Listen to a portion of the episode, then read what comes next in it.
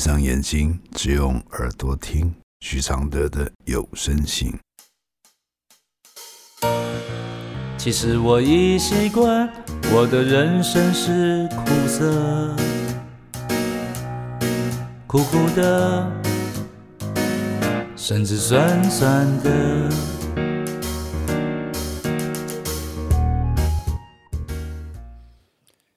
第六十八封信，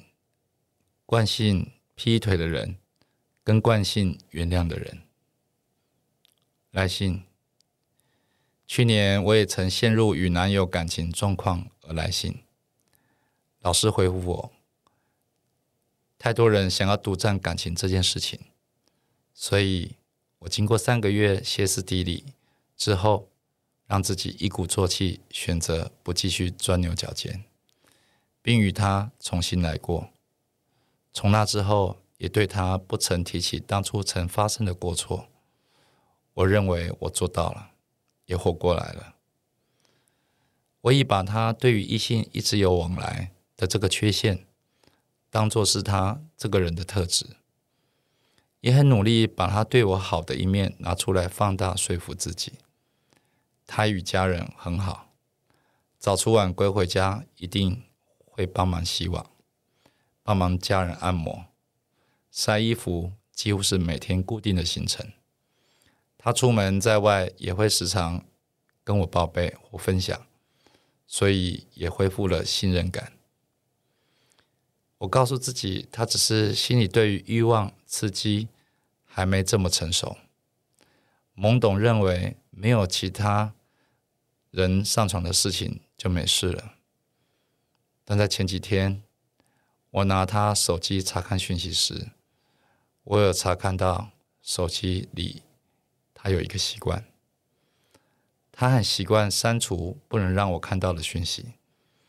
由于手机没有和手表同步更新，我看到他与认识至少六年的美语老师的对话，并看到他传了自己的生殖器官给对方，调情模拟情况。当下我觉得不堪入目，吓得马上关掉手机，无法仔细去看到底确切的内容是怎么开始与结尾，两个人讲话有没有暧昧都来不及去核对。后来他跟我坦白内容是否一致，他向我解释老板娘问他以男性的观点喜欢怎样的性爱情境模式等问题，他就心血来潮询问对方是不是可以传生殖器官的照片给他看，而女生答应了，他就开始传了，并且说了很多不堪入目的调情话语。女生也有回应说蛮大的哦，他再去跟男友试试看。男友说他觉得被欣赏被刺激，突然发现自己需要这样。他们传这些讯息的内容时间是下午，但今天在过不到六小时的晚上，男友就要搭车来找我一起过年了。我不想纠结一堆小细节了，我想知道这样的他，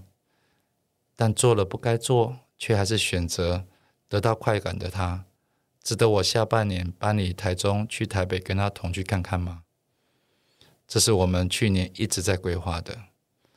想要同居看看，再决定是否适合结婚。但发生这件事，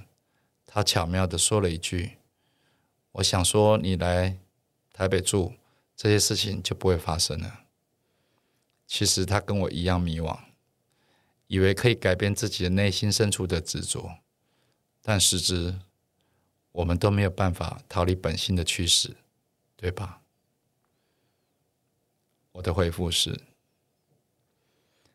当两人在爱情与情欲里发生出轨的状况，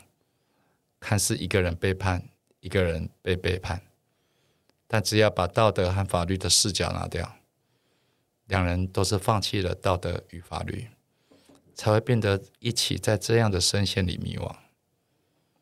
他情不自禁的想要刺激，这个刺激里不仅有情欲，还埋藏了逃脱与罪恶感的矛盾滋味。而你是两难的，想要更紧紧抓住，又无法吞下他不专注在你身上的分心，两个人都戒不掉对忠贞的守诺与期待。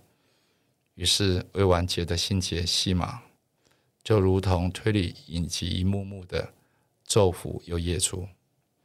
痛与乐的交合，成了一直卡在你们喉中的一根刺。这样的故事老套的在世上普遍上演，说不明白的却是大家共同想要的逃避，既要光明顶上的幸福，又要阴暗角落的寂寞。所谓的同居，只是暂时给彼此安心的承诺，不代表感情就更安稳了，只是在做更进一步的艰难的测试。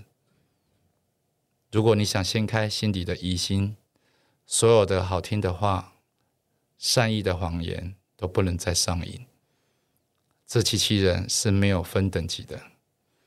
最终都会走到一天，还是要无奈接受或死心离开。不如给他也给起，来一次真心话大冒险。承认你们都是为了情欲而在一起，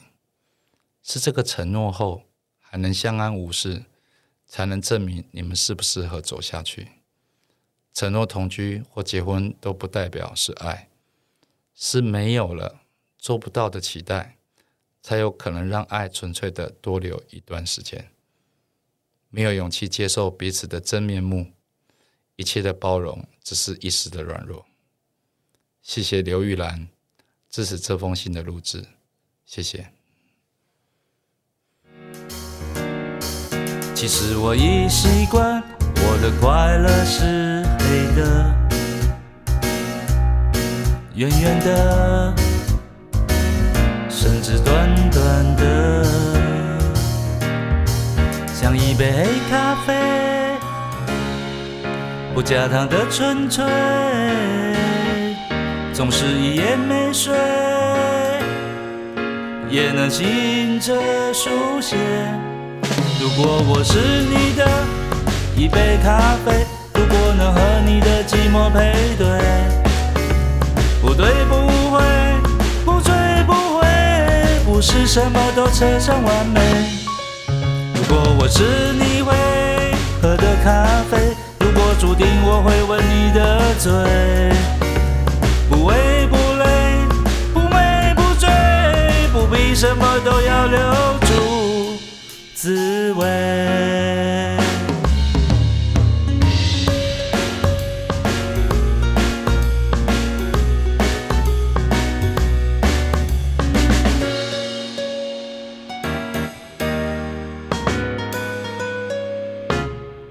其实我已习惯我的现在是